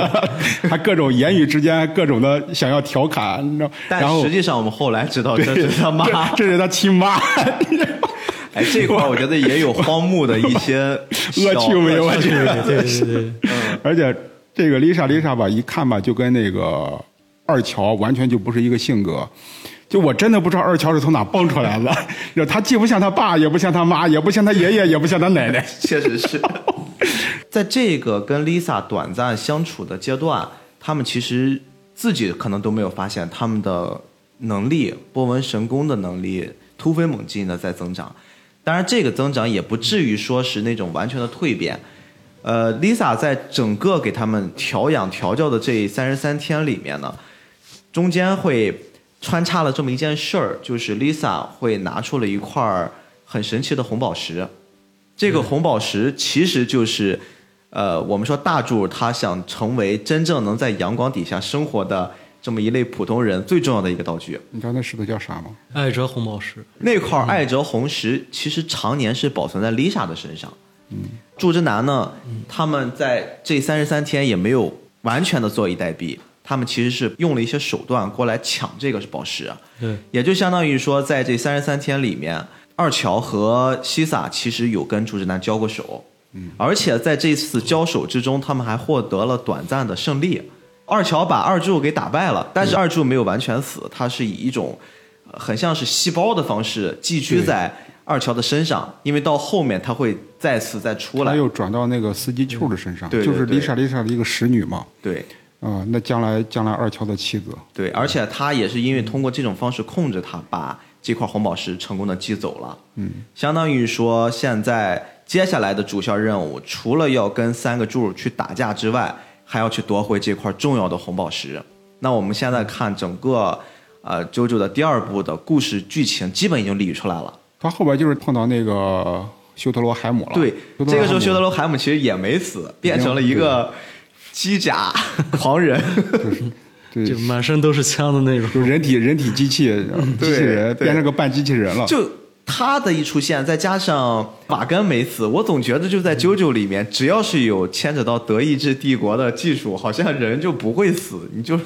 炸成了片儿也能给你粘回来那种感觉。他变得更自负了，就是一个冷漠无情的杀手了，就是那种的感觉。是他其实变得更加的膨胀了。确实是他之前更像是一个人，因为他没有被机械化。嗯，那时候他对自己的国家的文明，或者说对整个人类的高端科技，还没有切身的体验。但是他在这一刻，通过国家的科技力量，把自己完全机械化之后，他那个机械状态已经远远超过了时代。我们现在可能都造不出这样的机械体来，但是那时候纳粹。在荒木老师的世界里面，纳粹那时候已经具备了把人改造成一个全能机器人的那么一个状态。我觉得他这种机器状态基本上跟美国的那个钢骨性质差不多啊，就但是钢骨没有那么自信。对港股其实是对自己变成机器人很痛苦，但是修特罗海姆属于我操太他妈爽了，你知道吧？属于这个状态。对，修特罗海姆为什么会出现呢？因为那块红宝石虽然被司机 Q 寄走了，寄到了三个柱那儿，但中间被修特罗海姆给拦下了。对，拦下了之后，卡兹就是我们说大柱就过来要抢回来，结果几方抢来抢去呢，就是啾啾和西萨又要抢回，卡兹也要去抢，然后修特罗海姆也要去抢，就为了这么一块石头，他们在一个雪地上，我记得打得不可开交。抢完了红宝石之后，他们开始有一段休整，休整之后，然后那个那个卡兹其实相当于他没有得到红宝石，没有得到红宝石，他就撤了，撤了，他回到那个他跟瓦姆乌那个驻地，他们住在一个别墅里面。对对对，是个别墅，对，是个别墅里面，而且是个庄园式的那种别大别墅。然后那个等于说二乔跟西萨，相当于还有丽莎丽莎，然后再加上那个活下来那个阿拉丁，然后四个人组成一个小小团队，然后开始反攻了。对相当于用日本术语就是逆袭开始。对，西萨跟那个二乔吵了一架，为什么吵呢？西萨认为应该趁着白天攻入公馆，因为白天是对人类有利，对波纹使者有利。但是当时二乔提了一个观点，非常的反人类，但是可能是奇谋，因为柱之男他们一直生活在没有阳光的世界里面，嗯，所以说他们对待阳光非常的敏感，在这么长上千年的生活的过程之中，他们一定掌握了在阳光底下更好的对抗波纹一族的方法，甚至有很多陷阱或者招数什么东西，因为这就是兵法，《孙子兵法》里边经常讲这一套。看上去合理的，有可能是对我们最不利的。因为二乔他当时就说到了《孙子兵法》，他说你看上去很安全，对我们很有利，有可能是他们已经做好准备了。这个层面也展示出两个年轻人对待敌人的不同的不同的地方。但是你看西萨为什么他愤怒了？因为西萨这时候他迫切的希望报仇，他要洗刷他们家族的耻辱，也是洗刷他自身的耻辱。这种耻辱来自于他对家族的这种强烈的荣誉感。意大利人那种家族观念其实特别强的。但是二乔不同意，然后西萨这时候他因为他激进的情绪，其实有点暴躁了。二乔说了一个比较敏感的话，触到了这个 西萨的这种荣誉感。西萨是因为什么？就说因为从他的那个祖父老一辈的齐贝林和大乔那时候开始呢，他想给这一代传下来的这种孽缘、这种因果关系就画上一个句号。嗯，他想尽快的就说把这件事情解决了。然后呢，这时候乔乔说的是什么？说你为什么又又要提五十年前的事儿？就说他们爷爷辈的事儿，你提这些事情太无聊了。我们现在说的是要怎么样去战斗。他这句话让西萨感觉到，就说你触动到了我的家族，你摸到了我的逆鳞一样。嗯，因为这事两个人打起来了，然后西萨就赶紧去把这件事情画上一个句号。两个年轻人发生了矛盾，然后西萨就先一步进到了三个柱子所藏匿的那个别墅，然后在别墅里面，西萨其实一进去就遭到了埋伏，就果然像二乔说的那个样子，这里面确实是他们早就准备好了白天对付外来者奇袭的人的一些方法。西萨在这个地方呢，对上了瓦姆乌，就是我们说的三柱，嗯，对。对上三柱，而且他们其实打的吧也很精彩，虽然没有像二乔那样有很多的智斗，但是是那种铁骨铮铮的汉子之间的战斗，包括到了最后，西萨在临死之前，瓦姆乌都表现出了对他的认可。我认为西萨出的主意也对，然后二乔出的主意也对，但是如果说他们最不对的地方就是他们分裂了。其实你看这一段，那个西萨在跟那个瓦姆乌对决的时候，当那个瓦姆乌已经危在旦夕的时候，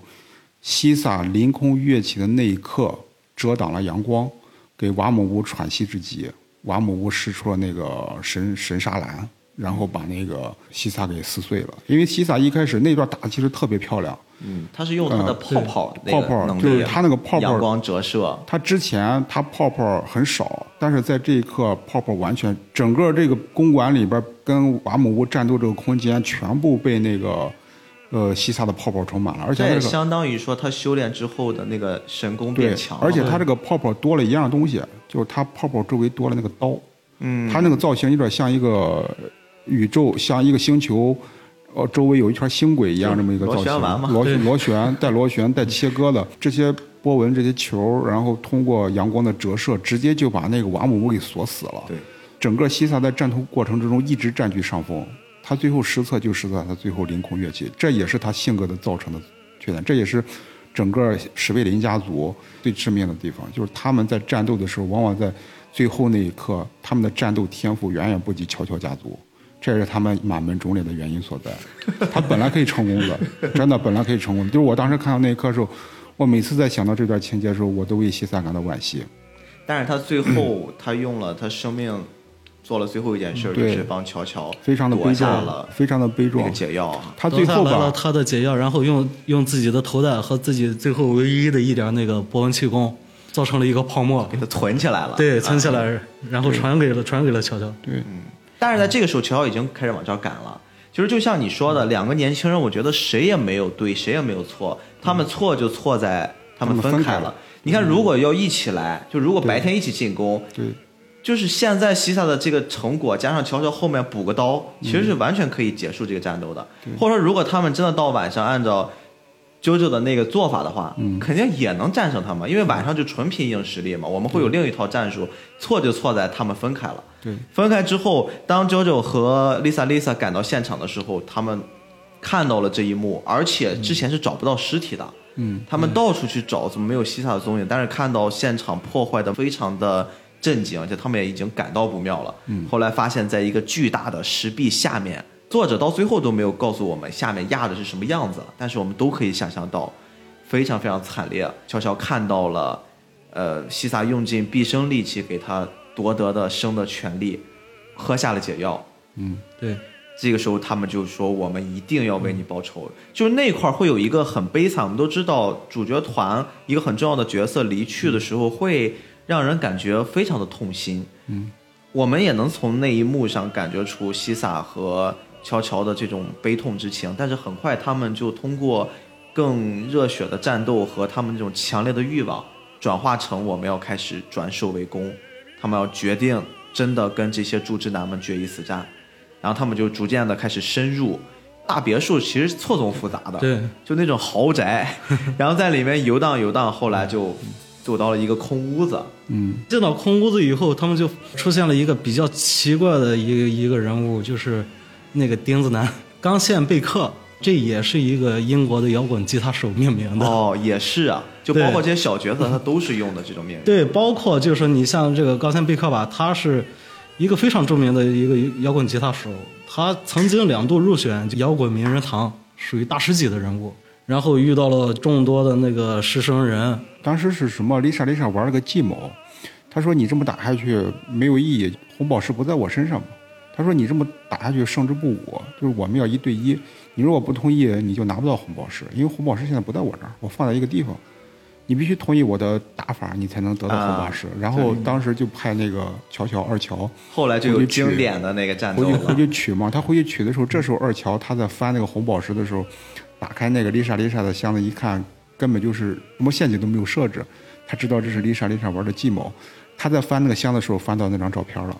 照片上有那个丽莎丽莎跟那个艾琳娜奶奶的合影，对，然后当时他是襁褓里面的一个襁褓里面一个小婴儿。当时二乔是看到了丽莎丽莎奶奶，对，因为他认识奶奶呃，不。不是丽莎奶奶，艾琳娜他的奶奶对嗯她的奶奶。然后他就突然发现，我操，这个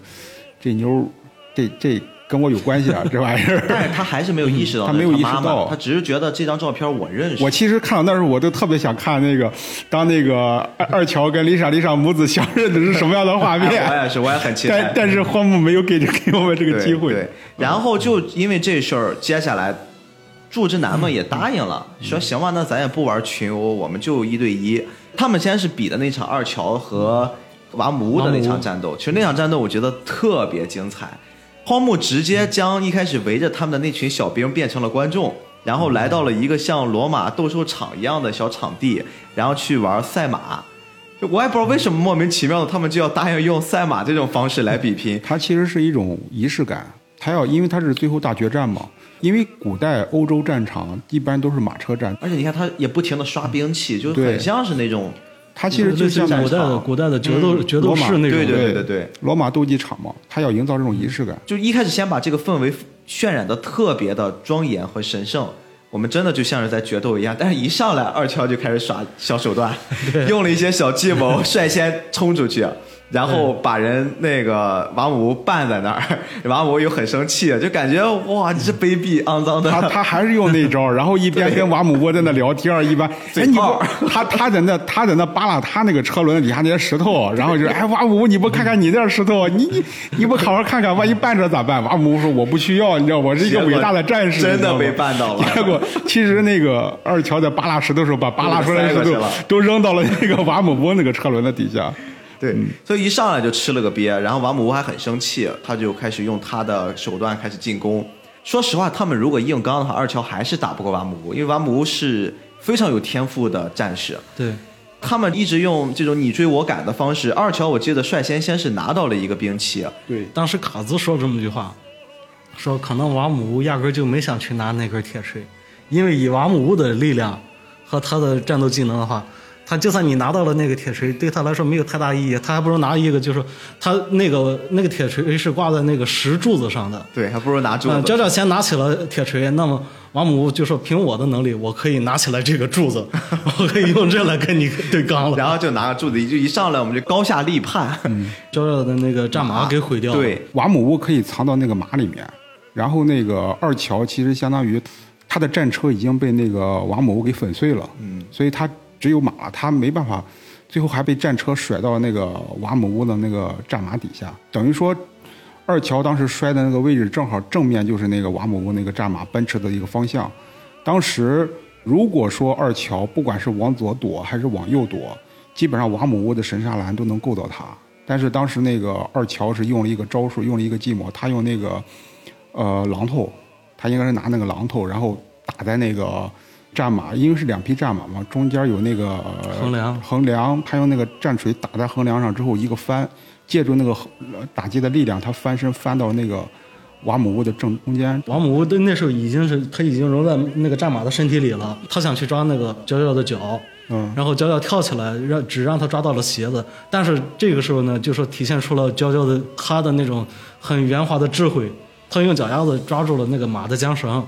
马的缰绳正好形成了两个扣，对对。套到了王母的胳膊上。啊，给他缠住了，对，然后。他用然后这样的话，他就用呃传输他的波纹气功，然后把王母屋的胳膊基本上就算是给弄废了，。相当于说王母乌使那个神沙兰的时候，自己把自己的手给撕断了，对对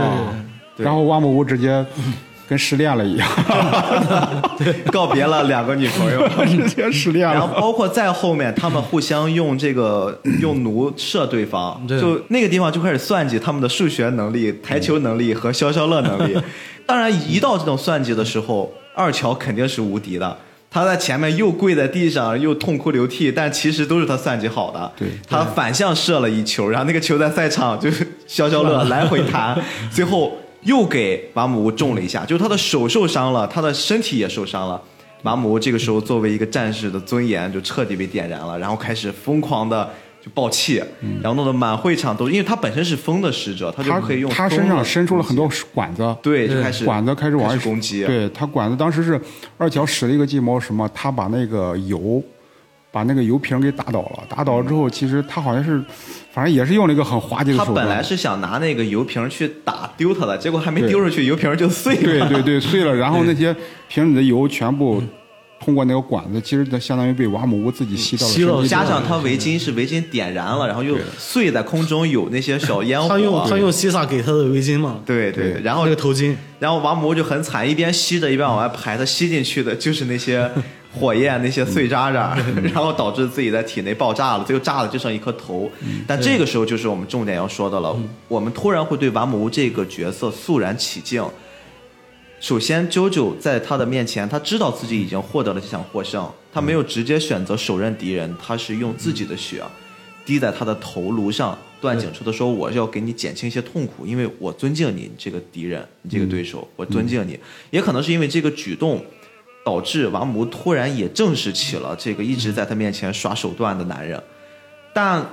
只是瓦姆乌认可他是没有用的，周围的那些小兵受不了呀，觉得九九你太不是人了，冲上去要干他。哎，瓦姆乌这个时候做了一个，我觉得应该是他这辈子唯一一次违抗他们族人，或者说他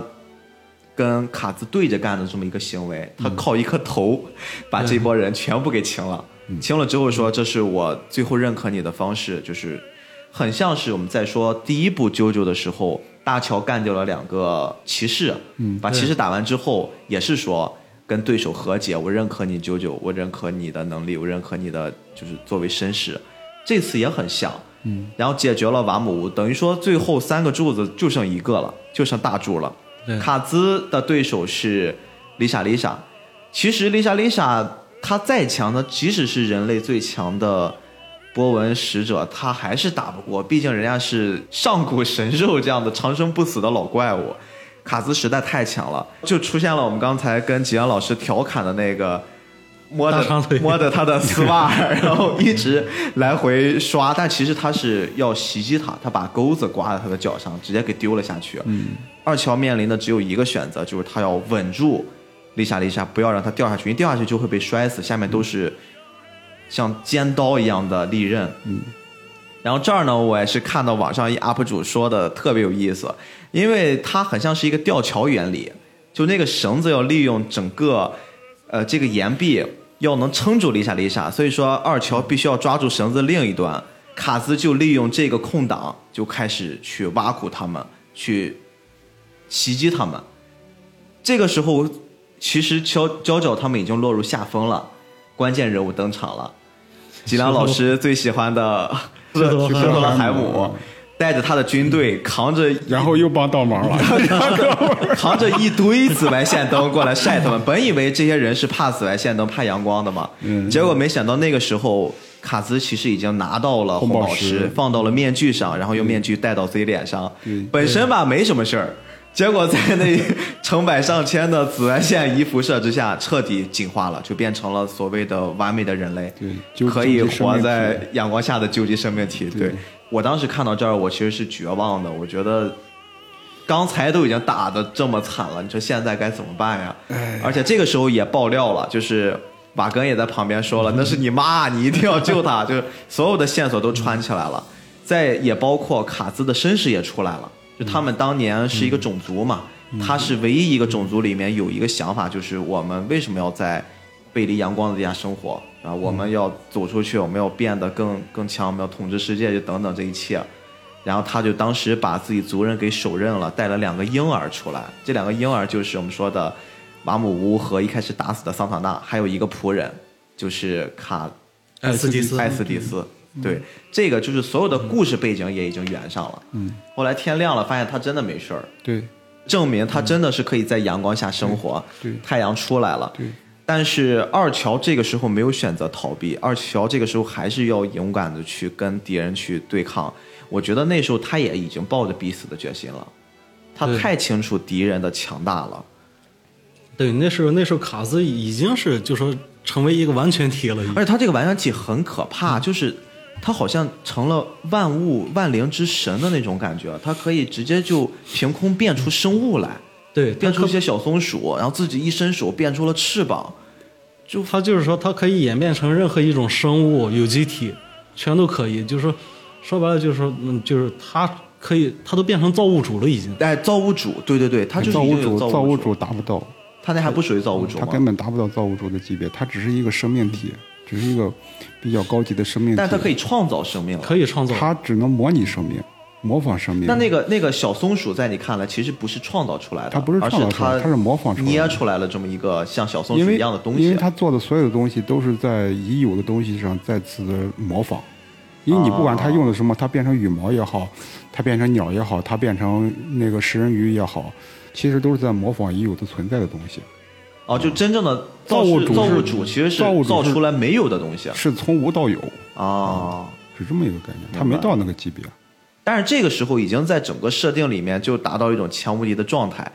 二乔决定跟他决一死战。二乔有一个特殊能力，我们在连接后前后几部九九一起来看的话，只要是他开的。交通工具，他乘坐的交通工具就没有一个是可以幸免的。他开着那个飞机，后来也是爆炸了，跟这个究极他应生命体该是在天上先跟那个卡兹缠斗，嗯卡兹不是后来变成那个食人鱼，在他的飞机里面横冲横冲直撞，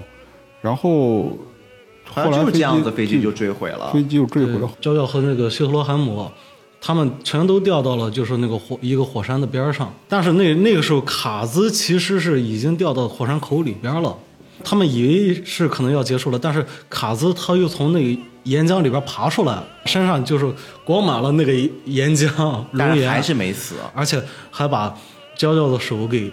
砍断了。对对，而且那个时候我是感觉 JoJo 是真的已经放弃了，对。但这个时候 BGM 突然一变，BGM 放出了大乔专用的 BGM，就感觉好像是乔家的祖先在天上看着他说你不能放弃，就有那种感觉。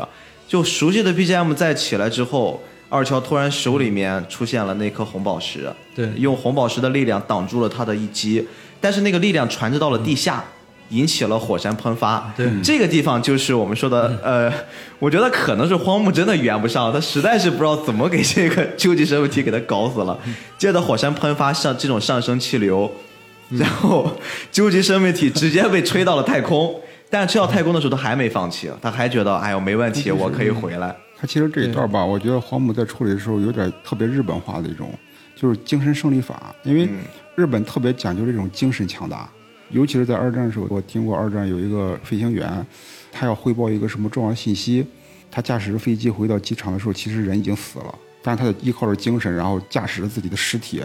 然后操控着飞机回到了机场。其实，在这个地方吧，其实黄木老师想怎么处理，他其实相当于是二乔的精神，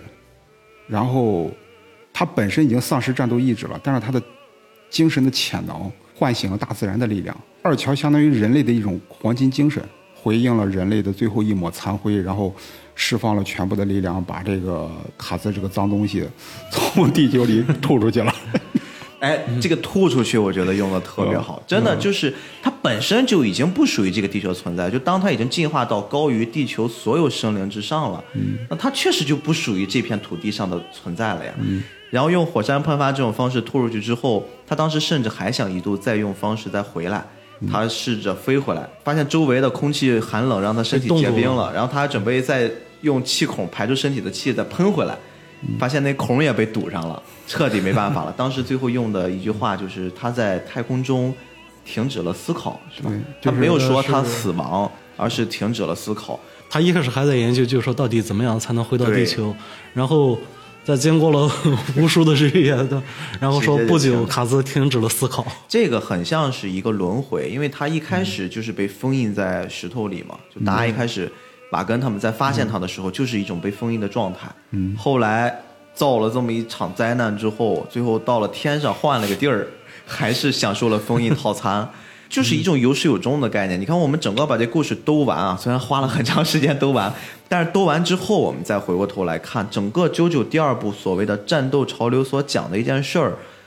人和超越人类的战斗一直在发生着。九九从最开始的面对那个既有波纹神功又有石鬼面能力的史特雷，他的这场战斗是超越舅舅本身的。后面到修特罗海姆，他们所代表那种人类的科技顶级的力量，是超越他本身的。再到后面我们所谓的这些一直不可战胜的柱之男，嗯，每一个都是超越了啾啾本身他所力所能及的承受的范围之内。而且我们会看到啾啾他也不是一个传统意义上的靠硬实力一直去跟你们硬刚的这么一角色，他一直在极限的生存环境之下，我去跟你去比拼人类所特有的那个部分智慧。嗯，这个智慧相对于其他的生物来说，确实就是属于人最本源的东西。嗯，整个兜下来，我才会发现《啾啾二代目》之所以那么受大家喜欢的一个根本的原因就是在这儿。大乔是一个绅士，三乔是一个无敌的存在，二乔在中间他所扮演的角色才最像人。就是他不会那么夸张的出现在那些很夸张的场景里，虽然即使他已经很夸张了，这么一说还真是，就是大乔他像是一个榜样一样的精神领袖，他像是一个就是用模子刻出来的这么一个完美太完美了太完美了，就是道德表率。对，然后老三呢是一个战斗天才，就就是上满脸写的无敌就就是基本上就是对 他全身可能就是无敌。我经常还看，比如说那个迪奥，如果说在一开始遇到的不是大乔而是三角，估计一开场一开场就被欧拉欧拉欧拉。对，所以说二乔这么一对比的话，二乔确实他像是一个。真的像一个平民化的这么一个，他其实战斗力不是特别强。对。其实这么一看，但是荒木却赋予他了最长的生命力，对，让他让他很快承上启下。三对，承上启下。你。看在第三部他也他也在其实第二部第二部他就已经交代了第三部的很多很多的内容了。你看他，所有人所有人都以为他死了，给他摆了一场葬礼。对，但是他突然在葬礼上出现了，给那人吓得够呛，因为他掉下来的时候掉到海里没有死，被司机 Q 给救上来了，然后悉心的照料，两个人又产生了爱情，生了一个女儿，这个女儿也就是未来三桥的妈妈，对然后嫁到了日本，对。他就承上启下，哎，这套起来了。第三部也就是他到了日本去看孙子的故事，整个二乔在这一大部九九里面所扮演的形象，包括再往后，第四部第四部他也在，然后还有他的私生女，对，对东然后条空空调徐伦，对，也是跟二乔有很紧密的关系。二乔真的就所扮演的是一个承上启下，而且我们纵观荒木往下去走的这一个这个大旗来看的话，第二部啾啾很像是能让啾啾这个系列活下来的很重要的根基，因为第一部马上就要没了，第二部还不错，导致第三部完全崛起，就正正儿八经的立住了。对，就第二部，它好像就是在讲二乔的，就很像、很映射这个东西啊。对，到其实真的到第三部才奠定了荒木就是乔乔的地位。对确实是第二部是真的就是启发第三部的这么一个状态对，。承上启下啊，嗯，其实你真正如果说要是看娇娇漫画的话，应该是把第二部当做第一部来看，它是一个最基础，然后最能贯穿整个故事的这么一个线。然后第一部呢，其实史作作为一种番外的前传，这样来看的话，可能就是说那个更容易让人去接受。而且其实荒木老师他表达的这个黄金精神，虽然说是第一部就是有那种那么骑士精神，但是真正的黄金精神是从第二部开始贯穿，一直贯穿到最后的。在你看来，九九这么多部，你你怎么理解黄金精神啊？这个黄金精神吧，我感觉它并不是说那种单纯的骑士精神那种骑士精神，就说多么绅士、多么正义什么，也可能是说像第一部那样稳重、沉稳、懂礼仪，也可能像第二部这样，就是说那个会使小聪明那么市井，或者说像第三部那种，就说那么呃又无敌啦，又怎么样的。但是他们最终有一个就是贯穿始终的一个品质，就是正直、善良。再一个就是担当。遇到问题的时候，他并不是说是去逃避，而是我去直面的面对所有的问题，不管是我用什么样的方式来对待，但是最主要的品质就是正直、善良、有担当这样的。我觉得这是可能黄渤老师要体现的黄金精神。嗯，吉阳老师呢？其实如果说你要细分他黄金精神都有什么内涵的话，其实包含了很多很多。但是我觉得你要简单来讲的话，其实我们都知道，在生存面前，其实我们讲适者生存。在这种概念之下，往往都是不择手段。就只要为了生存，我可以不择手段，我可以，我可以很低级，我可以很下流，我可以各种像畜生一样去活着。但是在荒木老师这部《生存法则》里面，他告诉我们一种概念，就是荣誉。荣誉包含了很多很多的信息，你不能不择手段的去生存。人类应该是带有一种荣誉感去生存，要有底线。要有选择，要有光明。其实你不管是政治也好，或者说正义也好，或者说善良也好，这一切都是是带给人光明的，带给人希望的。就黄金，其实有的时候我们看那个那个圣斗士星矢的时候，黄金黄金圣斗士代表的是阳光。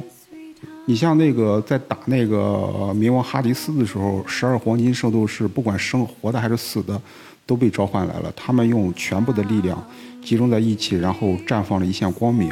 这一线光明穿透了生与死的边界，就是那个叹息的墙壁，然后为后来的圣斗士打通了战胜那个冥王哈迪斯的途径。如果没有十二黄金圣斗士的牺牲，